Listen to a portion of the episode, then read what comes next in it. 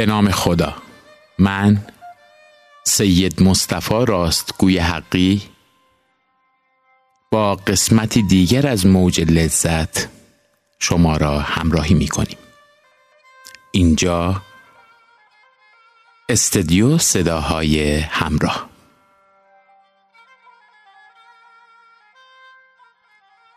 این قسمت یادها و خاطره ها قسمت دوم.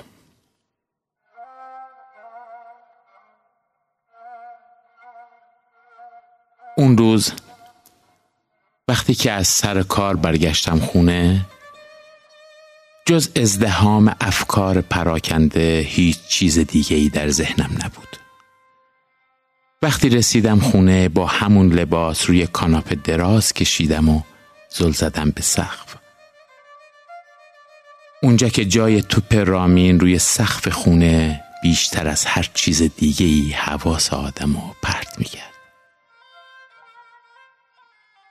یاد اون روزها به خیر که دور تا دور دیوار خونه به قدر عرض ماشین های بازیش کنده شده بود و وقتی ازش پرسیده بودم این چه کاریه که کردی؟ می گفت اینجا جاده ماشین های منه بابا. لاستیک چرخهای ماشیناشو در آورده بود و از بس که اونا رو دور تا دور دیوار کشیده بود دور تا دور دیوار پذیرایی به ارتفاع دستاش کنده شده بود. فکر اینکه کجا می‌تونستن رفته باشن؟ یا کجا باید پیشون میگشتم؟ اول و آخر همه افکار پراکنده و پریشون من شده بود. می‌دونستم که خونه خودشون نمیرن. چون دیر یا زود باید موضوع اومدن و بروز می‌داد. خونه ما هم نشده بود که حتی یک بار بدون من رفته باشه. اگر هم می‌رفت از دست سوال و جوابهای پدرم قطعا همه چیزو لو می‌داد. نمی‌دونستم کجا رفتن. خیلی سعی می‌کردم این رفتن برام مهم نباشه. اما گویا هر چقدر که بیشتر تلاش می‌کردم بیشتر و بیشتر دلتنگشون می‌شدم. با همین فکرها نمی‌دونم کی خوابم برد. صبح وقتی بیدار شدم به خودم گفتم باید یه کاری بکنم. باید دوباره همه چیزو بسازم باید دوباره از نو شروع بکنم.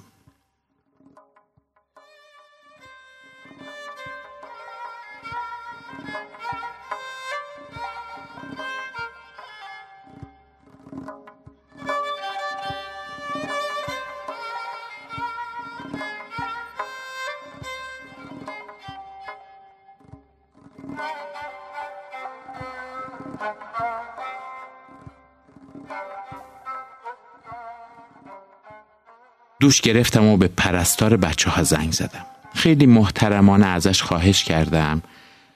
اگر براش مقدور هست بیاد و یه دستی به سر روی خونه بکشه.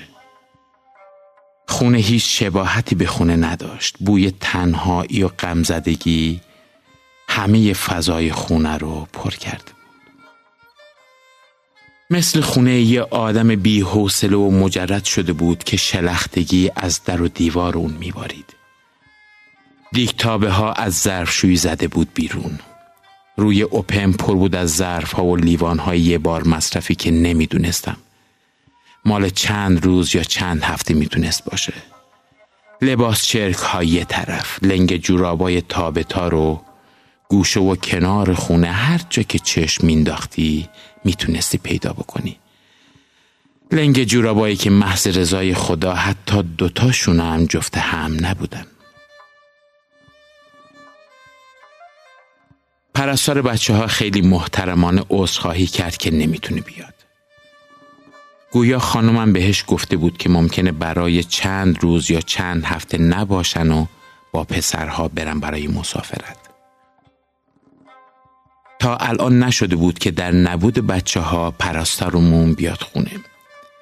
اگرچه خانم خیلی مهربون و با وقاری بود اما گویا اونم خط قرمزای خودشو داشت. شایدم از روز اول با خانومم قرار گذاشته بود که در نبودشون اونو از اومدن به خونه معاف بکنن.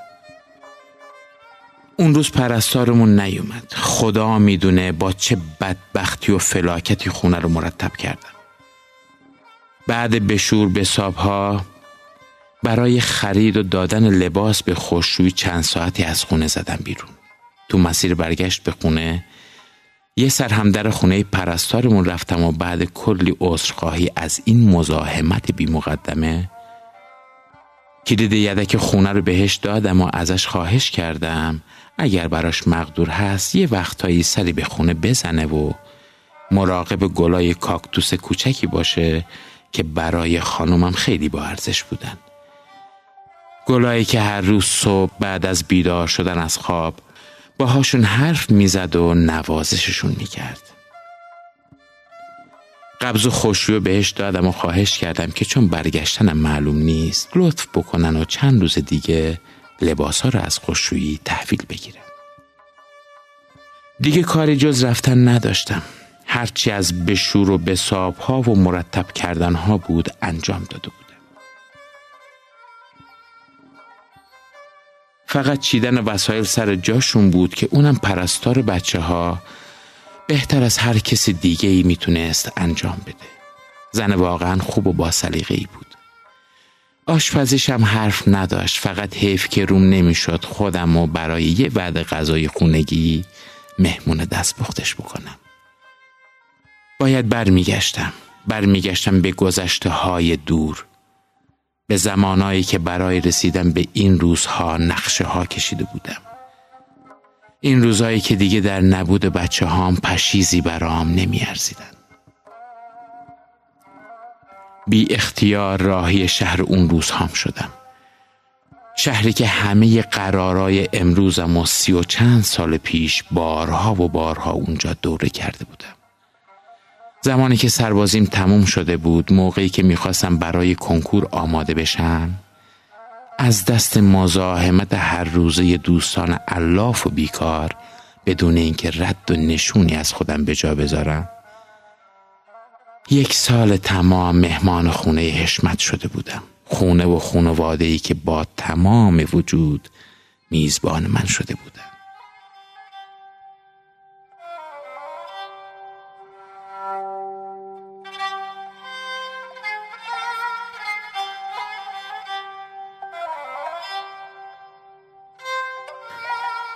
حشمت از سالهای خیلی پیشتر از این می شناختم. سالهایی که برای تحصیل در دوره متوسط چند سالی خونه ما بود و جزئی از خانواده ما شده بود. فکر می کنم اون موقع ها من کلاس اول یا دوم ابتدایی بیشتر نبودم. یاد اون روزها بخیر که یه وقتهای شیطنت های آقا حشمت گل می کرد و با یه تیرکمون روی ایوون خونه کفترای همسایه رو می‌زد. یا اون اسرای تابستونی که پول می‌داد تا یه پاکت بادون بخرم و با هم بخوریم. چه خنده ها که نمی کردیم یه وقتهایی همسر چند تا دونه آخر دعوامون می‌شد. اونم چه دعوایی. دعوایی که با چاشنی گریه های من همراه می‌شد و دست آخر همه بادومای ته پاکت به من می‌رسید. نمی‌دونم. واقعا نمی‌دونم چطور یه آدم می‌تونه به قدری عوض بشه که همه این اتفاقای خوبو فراموش بکنه. یاد اون ماه رمزونی به خیر که لیلا خانوم زن آقا حشمت رو میگم با اینکه روزدار بود هر روز نهار برام ماهی تازه سرخ می‌کرد و می‌گفت این رمزون رو نباید روزه بگیری. اگر روزه بگیری خدای نکرده ممکن از درصد عقب بیفتی. همه این خاطرات تو مسیر شمال رج به رج از جلوی چشمام میگذشتن و تنها افسوس و افسوس بود که مثل آوا روی سرم خراب می شدن. بعد ازدواجم آخرین باری که به این خانواده زنگ زده بودم فکر می کنم مربوط به تولد روزبه می شد. برای اولین بار بود که بعد از سی و چند سال دلم برای همه اون اتفاقایی که بیرحمانه ازشون رد شده بودم گرفت. تقدیر بی تکرار من پر بود از ندیدن ها و نشنیدن ها و هزاران هزار خاطره فراموش شده. نمی‌دونم. نمی‌دونم چند ساعت داشتم با خودم صحبت می کردم و گذشته های دور و نزدیک و ورق به ورق مرور می کردم که خیسی روی گونه ها منو به خودم آورد. دورو بر ما که نگاه کردم به مقصد رسیده بودم. به همون شهر سالهای دور. بی اختیار راهامو کچ کردم به سمت خونه آقا حشمت. جلوی در خونه حشمت ایستادم. خونه همون خونه بود. با همون در بزرگ فیروزهی با این تفاوت که یه جاهایی از در حیات رنگش ریخته بود و زنگاب خطوط ناموزونی رو از بالا به پایین رج زده بود. خطوطی که گذشت زمان و بیشتر از هر چیز دیگه ای به رخ آدم می‌کشید. نمی‌دونم. نمی‌دونم واقعا حس خجالت بود یا تحقیر ترس بود یا استراب. امید بود یا ناامیدی که اجازه نمی‌داد با آدم های اون طرف در چشم تو چشم بشم. سرم پر بود از افکار و تصورات در هم بر همی که هیچ پایانی جز بلا تکلیفی و سردرگمی های گیج کننده نداشت. ندای از قلبم می گفت هر چی که هست باید تو همین خونه و همین شهر اتفاق بیفته. خودم هم می دونستم تنها جایی که باید تکلیف خودم و با خودم روشن بکنم باید یه مدت به خودم فرصت می دادم باید بیشتر تو فضای شهر قرار می گرفتم تا بتونم با آدم های اون خونه روبرو بشم.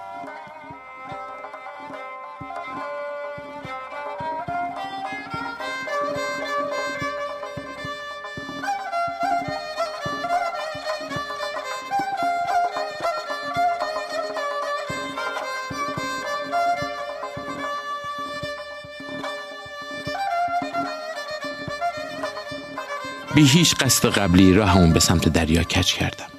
باید به خیابونی می رسیدم که اون سالهای بی تکرار یه وقتهایی که از درس و کتاب خسته می شدم امتداد اونو تا دریا قدم می زدم.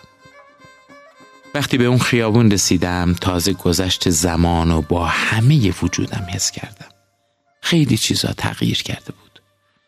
مغازه های دو طرف خیابون خیلی بیشتر از قبل گسترش پیدا کرده بود. اون جاده محلی تبدیل به یک بولوار دو طرفه شده بود. دیگه اون حس صمیمی کمتر به چشم می‌خورد. انگار سال هاست که با اون فضا و اون آدم ها غریب و بیگانه شده بودم. می‌خواستم مثل اون روزها قدم زنون به انتهای جاده برسم.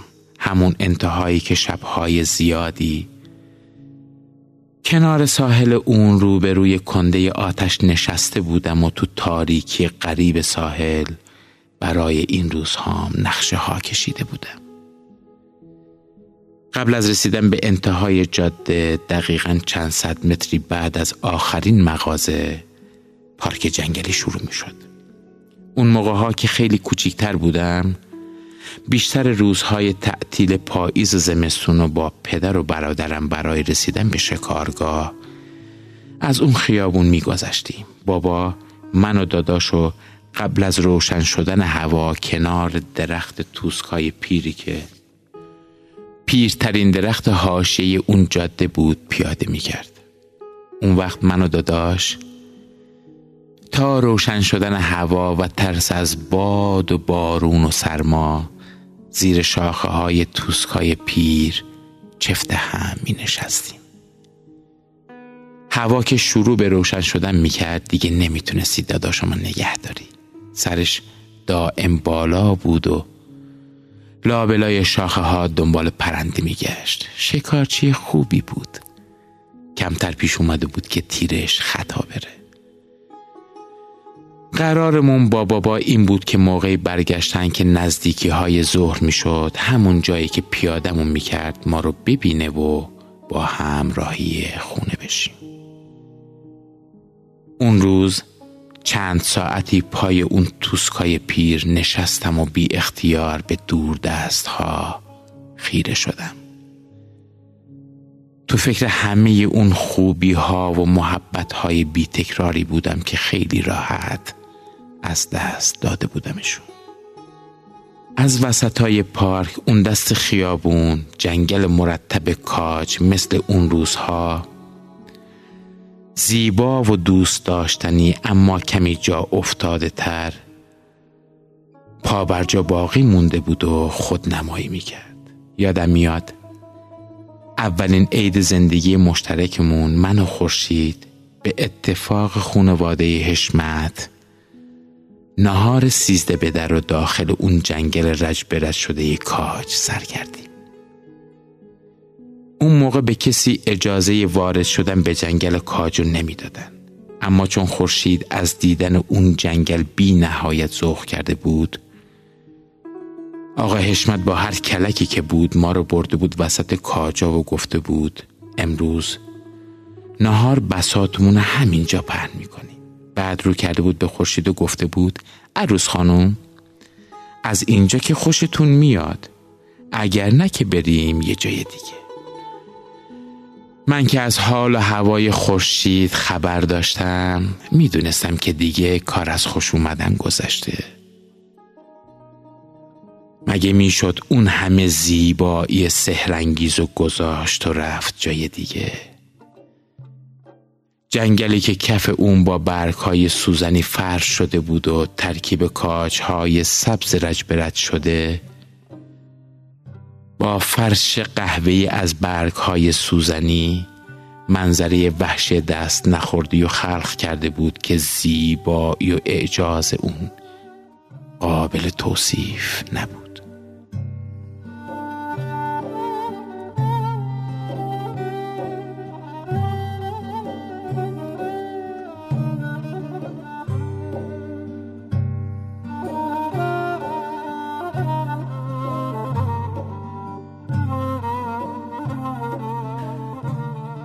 آخر جاده رسیده بودم.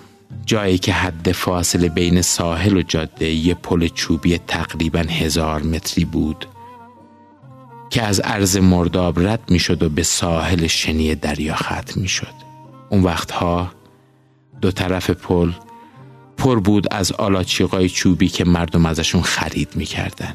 دیگه از اون آلاچیقا خبری نبود. فقط اول پل دوتا مغازه مقابل هم بودند که همون وسایل رو به اضافه کباب چنجه برای مشتری ها آماده می کردن. آخر پل هم روی ساحل دوتا آلاچیق به فاصله چند متری از هم قرار داشتند که علاوه بر جنس های سوپرمارکتی میز و صندلی های مختصری چیده بودن هم کباب چنجه می‌دادند هم بسات چای و قلیونی را انداخته بودند که پاخور آلاچیقاشونو بهتر از مغازه های اول پل کرده بود انتهای خیابون سمت راست هتل کوچک نوسازی با طرح چوب دیده می‌شد که یه جورایی حال و هوای خوشی به آدم می‌داد. تصمیم گرفتم برم هتل و برای چند روز یه جا رزرو بکنم. از تحویلدار هتل درخواست یه اتاق خوب کردم که رو به خیابون نباشه. به هم گفت در حال حاضر اتاقی که مد نظر شما باشه خالی ندارم. اما یه اتاق زیر شیروونی هست که پنجره قدی مشرف به پل چوبی داره. زیاد بزرگ نیست اما خیلی دنج و باحاله. تا یه شب توش نخوابید متوجه صحبت من نمیشید. به توصیه تحویلدار اتاق زیر شیروونی و برای چند روز اجاره کردم.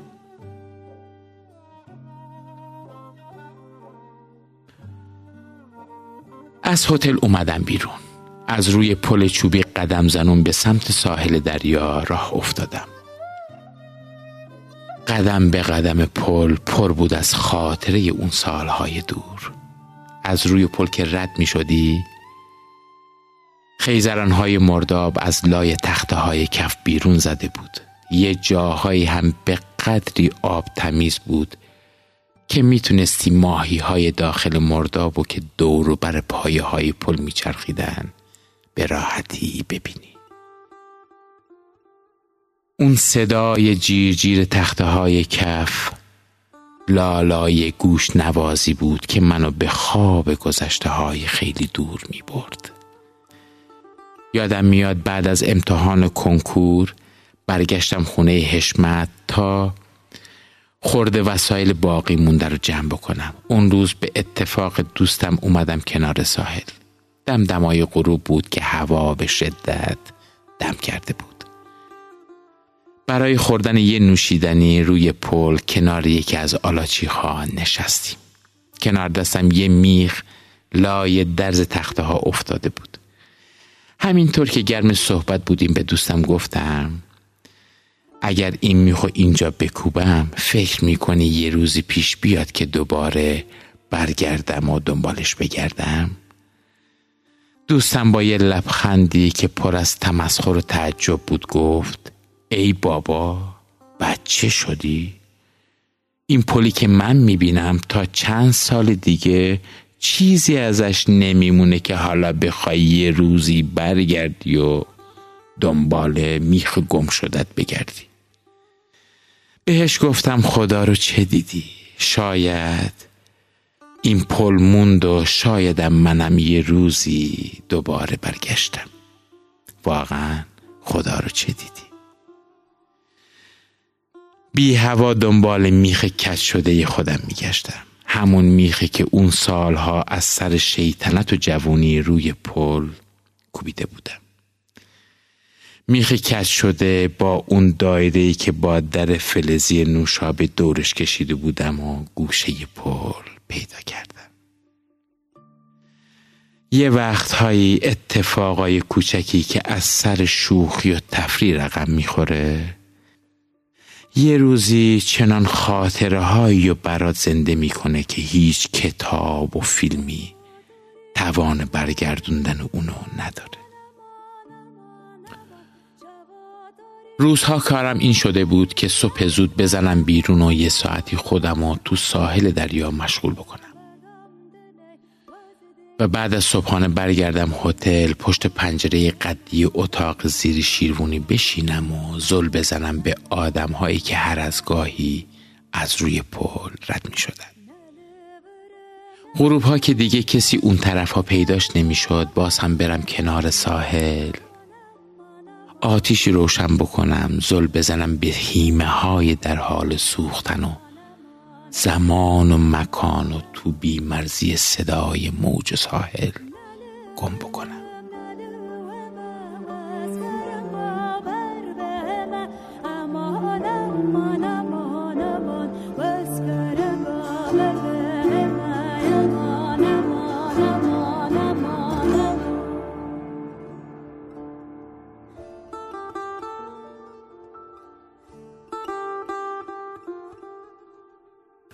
اون روز عصر مثل همیشه کنار پنجره مشرف پل نشسته بودم و چای میخوردم. که خانمی شونه به شونه دوتا جوون از روی پل به آرومی داشتن رد می شدن. چقدر راه رفتن شبیه خورشید بود. با همون ادب و نجابت همیشگی. می‌دونستم که این غیر ممکنه آخه خورشید کسی و اینجا نداشت که بخواد بیاد پیشش. تنها هتل شهر هم که من اونجا اقامت داشتم هیچ رد و نشونی از بچه هم نبود. نه نه. قطعا خورشید نمی‌تونست باشه. آخه خورشید کجا؟ اینجا کجا؟ چشمم همچنان به اون پل بود که به کسری از ساعت اون خانم و دو تا جوان داشتن از روی پل برمیگشتن.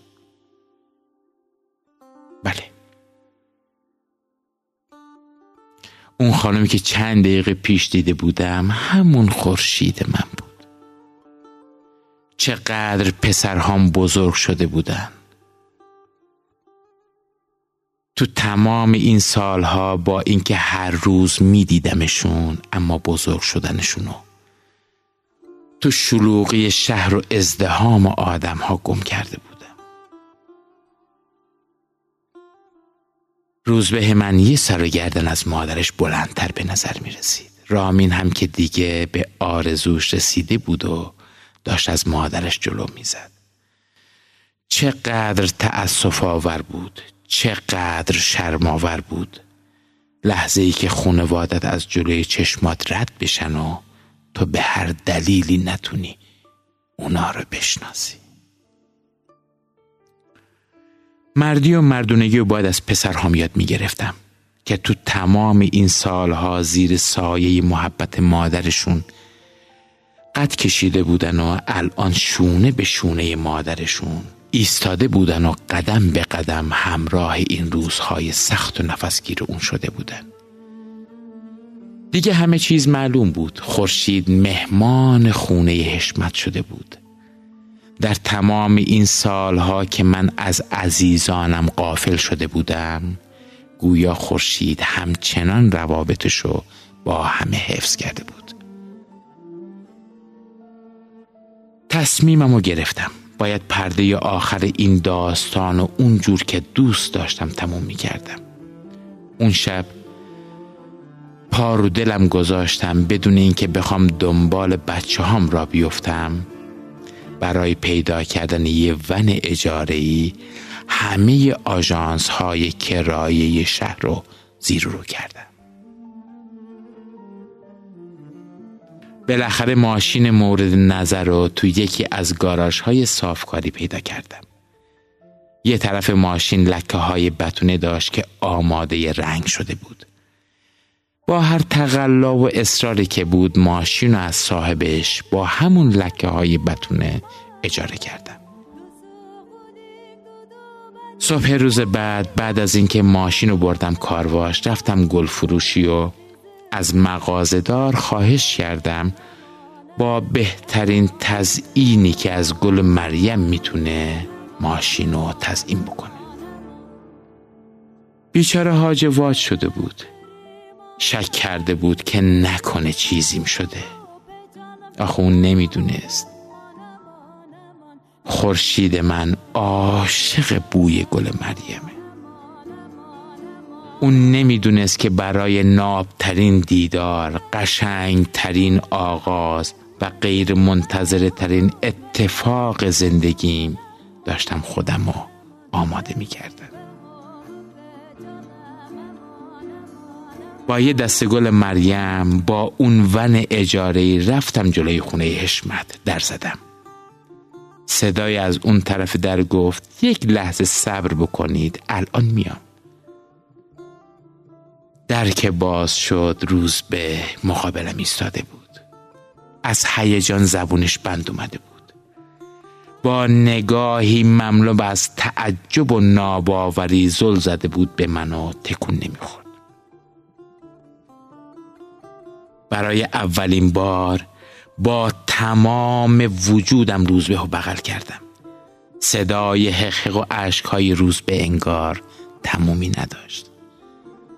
در گوشش خیلی آروم گفتم چقدر بزرگ و برازنده شدی پسرم. ممنونم که همراه این روزهای سخت مادرت. صدای فریاد رامین از ته حیات که به سمت من میدوید و داد می‌زد. بابا بابا بابا دم دره. همه رو متوجه در حیات کرد. خورشید در حالی که روی پله های جلوی ایوون نشسته بود و به جوجه ها دون می‌داد با اون لبخند همیشگی و نجابتی که داشت بلند شد و سمت من اومد. دست گل مریم و با شوقی وصف ناشدنی تقدیم نگاه مهربونش کردم. جز شرمندگی و خجالت هیچ حرفی برای گفتن نداشتم. لبخند شیرین و دلنشین خورشید تلخی همه این روزهای نفسگیر رو به کامم شیرین حشمت و لیلا همون آدمهای با محبت سابق با چین و شکنی از گذر ایام که روی صورت مهربونشون نقش بسته بود روی ایوون ایستاده بودن و مات مبهود نگاه می‌کردن. حشمت با اون صمیمیت همیشگیش گفت تصمیم ندارید که چای دم در بخورید. بابا دیگه اون جوون سابق نیستیم. از پا افتادیم. انقدر ایستاده نگاتون کردیم. بیایید بالا دیگه بابا. کنار حشمت روی ایوون نشستم و مثل اون سالهای بچگی کلی با هم گفتیم و خندیدیم. تو همین گپ و گفتا آروم به حشمت گفتم حشمت جان یه کار نیمه تموم رو دستم مونده اگه کمکم نکنید همینجور بلا تکلیف میمونه کمکم می‌کنی؟ خواست چیزی بگه گفتم نه نشد دیگه کمکم می‌کنی؟ گفت نمی‌دونم چی میگی اما اگه کمکم تا این حد مهمه خب بسم الله دیگه کمتر از یک ساعت همه چمدونا رو بستن و آماده رفتن شدیم. به اتفاق بچه هام و حشمت و لیلا و تنها نوه خوشگلشون سوار ون ای شدیم. مقصد نامعلوم بود. زمان تو بیمرزی احساسهای گرم و صمیمی ما گم شده بود. می‌دونستم که موندن دیگه جایز نیست. باید می‌رفتیم. باید روزهای آتی رو کنار عزیزانم جور دیگه ای تجربه می کردم حس و حالی که شاید تا اون موقع هیچ وقت تجربه نکرده بودم. حس و حال و تجربه ای که به دور از همه تجملات و باید ها و نباید های این زندگی ماشینی باشه.